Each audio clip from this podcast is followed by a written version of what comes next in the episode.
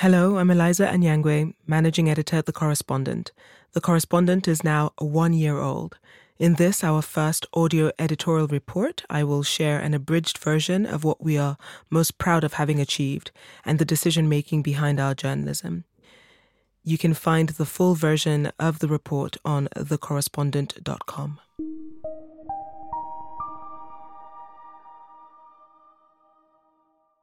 In 2018, the founders of a member funded Dutch media platform wagered that there would be demand beyond their home country, the Netherlands, for deeply considered, beautifully presented, ad free journalism that broke free of the tyranny of the 24 hour news cycle. Enough demand to launch De Correspondent in English, and so they proceeded to test out their hypothesis. They weren't wrong. By the end of that year, 48,933 people had joined this movement for unbreaking news. I was among them. It would be another nine months before the correspondent would launch in English. This time, I wouldn't just be an ardent supporter. I would be helping to recruit a team of 13, eight of us here in Amsterdam sharing office space and learning from our colleagues in the Dutch newsroom, who had six years of experience of doing what we were about to attempt. Our first five correspondents were strewn out across the globe, from the US to India via Nigeria, Great Britain, and Italy. In a world full of cynicism, and few professions have more cynics than journalism, ours is an unashamedly idealistic, ambitious project. We believe unwaveringly that quality journalism can change how people see the world around them, their place in it, and what can be done about the colossal challenges we all face. We also believe that good design should cultivate calm, as we call it, rather than distract the reader, and that the creative on the page needn't be a lazy selection of stock images. Rather, when carefully considered, photography, illustrations, data visualizations, video, and audio can elevate and add layers of depth to a story. In fact, they can be the story.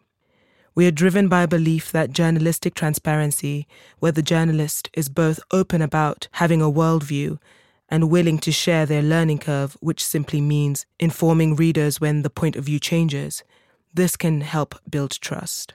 We're convinced that when enabled and incentivized to do so, people will lend their expertise, experience, networks, knowledge, and time to help us to tell better stories. Last but not least, we believe that people are willing to pay for this, not as consumers of a product, but as supporters of a mission to make the world better through furthering our collective understanding of it. Like I said, unashamedly optimistic and idealistic. On 30th September 2019, the correspondent cast off, publishing the mission statements of our five English language correspondents, and then proceeding to figure out in real time how we'd live up to the promises of the crowdfunding campaign. With goals as ambitious as the ones we've set ourselves, while we're firmly on the right track, we've only taken our baby steps in the direction we wish to travel. And so there are also lessons to share that we've learned along the way. A movement is a community, and we wouldn't be a very effective one if we didn't also reflect transparently on our interactions with our members since launch. So here's the overarching message. It's been a roller coaster year when in January 2020, founding editor Rob Wijnberg declared that March would be a viral month, speaking of his desire to create buzz around our journalism, he could not have predicted how right he'd be, albeit in a very different way. There's been much to celebrate since September 2019, from insightful stories to member growth, and most recently, the launch of our brand new audio app. Some of you may be listening to this on that. But we're only just getting started. Because in a year when crises have spanned the globe and misinformation has spread faster than solutions, when the news has overwhelmed and depressed, and much of the media has seemed to do little more than fuel polarization, it's been absolutely crystal clear that the mission of the correspondent remains as relevant today as it ever did. We have work to do. By design, the journalism of the correspondent is determined in large part by our journalists themselves. They are the conversation leaders, as we call them, knowledgeable about their beat, developing a strong sense of what stories need to be told, informed, of course, by their sources, their interests, their research, their communities of concern, and by the world around them. We do not seek to respond to news events. Too often the news is ephemeral, while we want our journalism to have a longer shelf life. if you are writing about structural, systemic, or foundational themes, this can't be done quickly. While some details will in time need updating, the central insights of our stories should remain relevant long after the story has been published. In addition, to be conversation leaders requires our correspondents to have a voice and a view, but do more than just espouse their opinion. All good journalists are primarily driven by curiosity, not by a desire to simply proclaim what they already know. At The Correspondent, we ask that our journalists make their view plain in their writing. We ensure that their convictions are evidence based and accessible beyond the communities of expertise they might reference. But above all, we ask them to be open minded.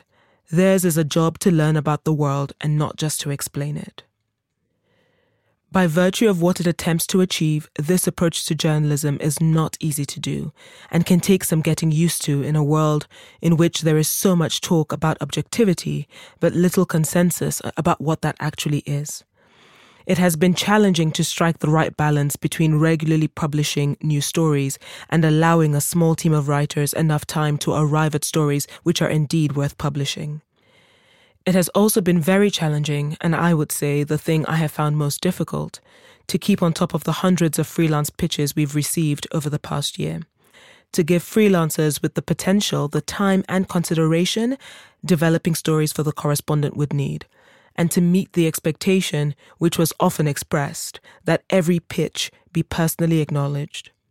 Pitches from writers in the global south who understood our mission and approach were few and far between, but we'll get to this later on. Presenting our insights more simply and our journalism in smaller, more digestible chunks has also been a challenge. The latter we first started to do with a format called Too Long Didn't Read, social storytelling, and most recently with Read Out Loud stories. It cannot be underestimated how difficult it has also been to work across time zones. Still, Year One abounds with examples of journalism that we are really proud of. Let's start with our correspondents. Five amazing correspondents have been at the center of the journalism in Year One. Better Politics correspondent Nesrine Malik, Sanity correspondent Tanmoy Goswami, First Thousand Days correspondent Irene Caselli, climate correspondent Eric Holthaus, and othering correspondent Olutimehin Adegbeye. Each in their own unique way, they've demonstrated what news can be about when it's not tethered to the traditional news cycle. Their journalism has taught us, amused us, motivated us, informed us, inspired us, and even at times enraged us. Olutimehin Adegbeye, who sees her writing as making a case for radical love as a political position, showed time and again the subtle and not so subtle ways various people are deprived of dignity, rights, and respect deepening societal divides. Her stories have been impassioned and beautifully written. Her newsletters conjure up a gamut of human emotion. Irene Caselli has been unwavering in her passion to reveal the mysteries of the first thousand days of human life and how they shape not only who we become as individuals, but equally influence our collective futures. She is collaborative to the core, working with other correspondents to tell stories at the intersection of their beats, and even helping a member discover the story of their own birth. Though Eric Holthaus will be leaving the correspondent, his climate reporting showed that the systems that extract from our natural world for profit are the same systems that have for centuries also treated people as factors of production to be exploited. He made the case that we cannot dismantle the one without dismantling the other and invited others to the platform who've been saying the same thing for a long time.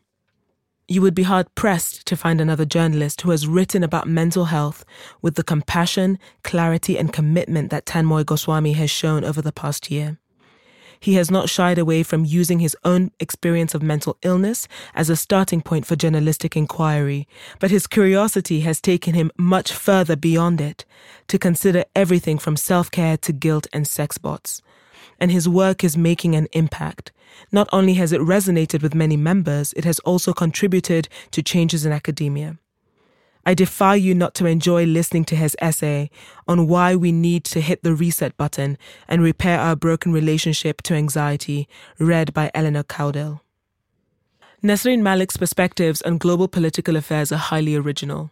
Sure, she writes, Much ink is spilled every day over President Trump's words and actions, but the story of US politics today is actually the lack of response to the drama instead of the drama itself. And sure, a wave of protest against racism in the US has rippled across the world, but that same movement is also the result of decades worth of slow systemic progress, with more people of color holding seats of power and more white solidarity for racial justice. Amid all the cynicism that modern politics provokes, Nesrine has been adamant that there is still cause for hope even in politics. I've talked about how we've been approaching storytelling over the last 12 months. Now for perspectives from across our newsroom on the highlights and struggles from year one, because it would be short sighted to think we could revolutionize what journalism is without changing how it's done, and with whom it's done, and how it is shared and because I think we ought to give our members and audiences an insight into what it takes to create journalism, some warts and all. You will find on the website the financial report which shares details about the sustainability of our journalism. First, the copy editing. As with everything correspondent, our approach to copy editing tries to preserve the correspondent's voice. This has meant not just judicious editing, but also becoming familiar with the Dutch concept, duiding, which means something close to putting things in perspective, but it's often mistaken for mere opinion writing. Our copy editor, Sean Lavelle, has had to figure this out in real time, while simultaneously developing a style guide that reflects the transnational nature of our journalism. We spent the first year thinking a lot about language, from what kinds of headlines will draw readers in without being clickbait to considering the political nature of language itself, how it can normalize dominance or erasure of certain groups. Based on what we've learned from our members, our journalists, and our industry, we've adapted our use of language as we've gone along. For example, we are not the only newsroom which recognizes that referring to people as the disabled, the elderly, the poor goes beyond describing them to defining them. Many in the media now use poor people instead, but prompted by Rutger Bregman's piece and Sean's own research on the subject, we decided that we needed to go a step further and use people living in poverty instead. Next up, creative. A picture is worth a thousand words, as the adage goes, and the correspondence editorial designer, Afonso Gonçalves, worked with Dutch colleagues to elevate our storytelling by creating typography, infographics, other forms of data visualizations, and visually arresting stories for Instagram. We work with independent creators too, as image editor Lisa Stratsma explains. She says, The moment I choose to work with an image maker, I ask the person to tell me about their vision and voice and see the rest of the process as a collaboration instead of an assignment. Describing her approach to creative in our journalism, Lisa adds, it can, for example, be about adding information in the form of an infographic or a historic photo, or about adding a second perspective to a written story. We also show art and photography projects that have been independently created by makers. By showing them in a different context, a journalistic one, both the written text and the imagery get a new meaning. Book clubs, live chats in the contribution section, virtual panel discussions, and callouts over the course of year one, we've been experimenting with numerous ways to catalyze knowledge exchange amongst members and between members, journalists, and invited guests with relevant expertise or experience. According to conversation editor Nabila Shabir, the concept of memberful reporting has been at its strongest through our Sanity and First Thousand Days beats. What could have been done better, I ask her. Callouts for actions where we can really bring together a wide ranging group of people with expertise or experience, or inspire them to take action, comes Nabila's response. For some asks, it's okay, she says, but not everyone will send in a photo of a street for a piece about everyday colonialism. On engagement. Social media remains a powerful tool for sharing journalism and building communities, but every social media platform requires time and a unique strategy to increase engagement. They can be toxic environments and it's hard to break out of one's own echo chamber. Still, our engagement editor, Imogen Champagne, has brought the fizz. I hope you see what I did there. To a plethora of ways we can engage with audiences. The sizable gap in time between the end of the campaign and our launch has been an audience engagement challenge. as so many people we refer to as founding members contributed to make our journalism possible and then forgot about us. In some way, it's useful to see those people as fans of our mission and not yet members of our movement. We can, however, be proud of the numbers of people who engage with us daily through the newsletter Imogen Writes. Every day, between 12,000 and 15,000 people open the daily. The weekly maxes at 17,000 people. While the correspondent exists as the antidote to the daily news grind, it was remarkably easy to become the thing we did not want to be a content production machine as we sought to deliver a newsletter that highlighted a new story every day. But we soon learned that there was no correlation between open rates and newness. Imogen says, We now talk more about the insights we want to share and not about the latest story we've published. When it comes to member support, it's easy to take for granted how supportive our relationship with our members is. Three months after launch, we ran a survey to find out what our members, the vast majority of whom had signed up during the crowdfunding campaign, made of our progress to date. We got responses from 26 different countries. 74.2% of those respondents gave us an 8 or more out of 10 on whether they'd recommend our journalism to others, saying they valued our independence and using words such as interesting, well researched, thought provoking, insightful, and honest to describe the stories they'd read.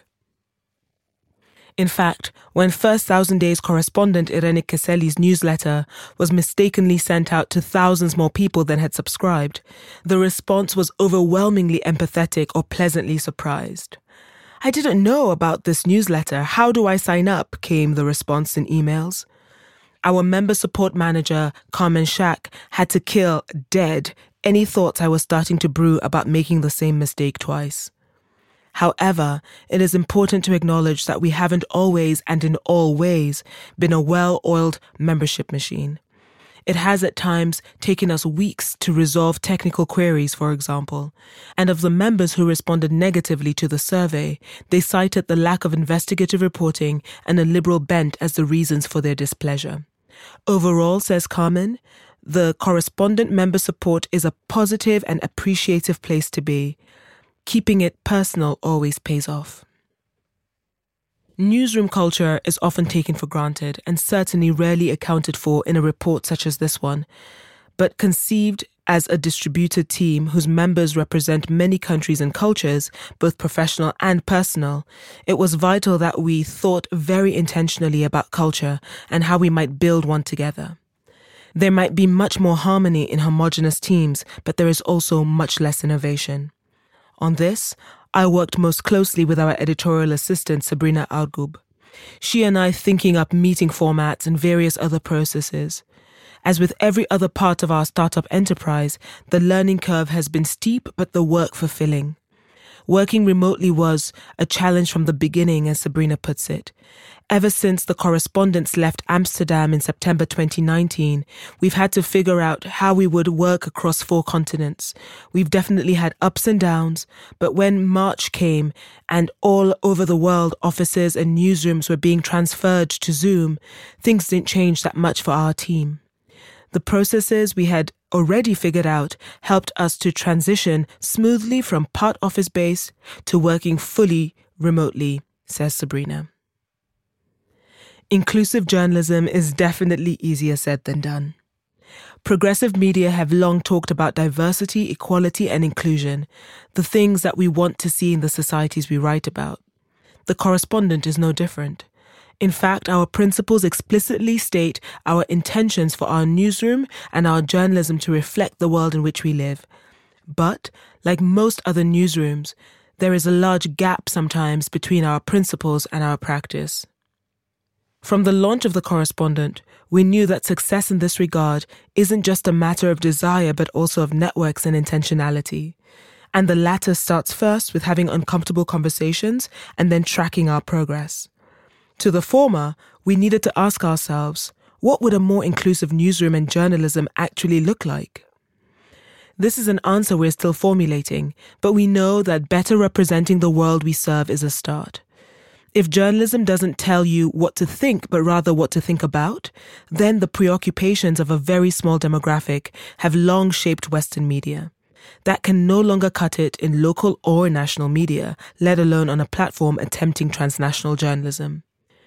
We intend in year two to develop an API and diversity dashboard to help us track our progress, both in terms of diverse staffing and diverse sourcing. But for this year, we have manually reviewed every single article published between 30th of September 2019 and 31st of August 2020, looking to answer this question. If our journalism is intended to help audiences better understand the world, what subjects are we publishing about? And who are we giving platform to to write or otherwise inform those topics? Here's what the data tells us. During that recorded time period, the correspondent published a total of 225 stories by 64 writers, the majority of whom can be identified as white, female, and based in the global north. That's 66.8%, 52%, and then 74%. Of the topics we've written about the most, the five most popular are human life, climate, politics, migration or immigration, mental health, and digital rights the latter two both come in at 5%.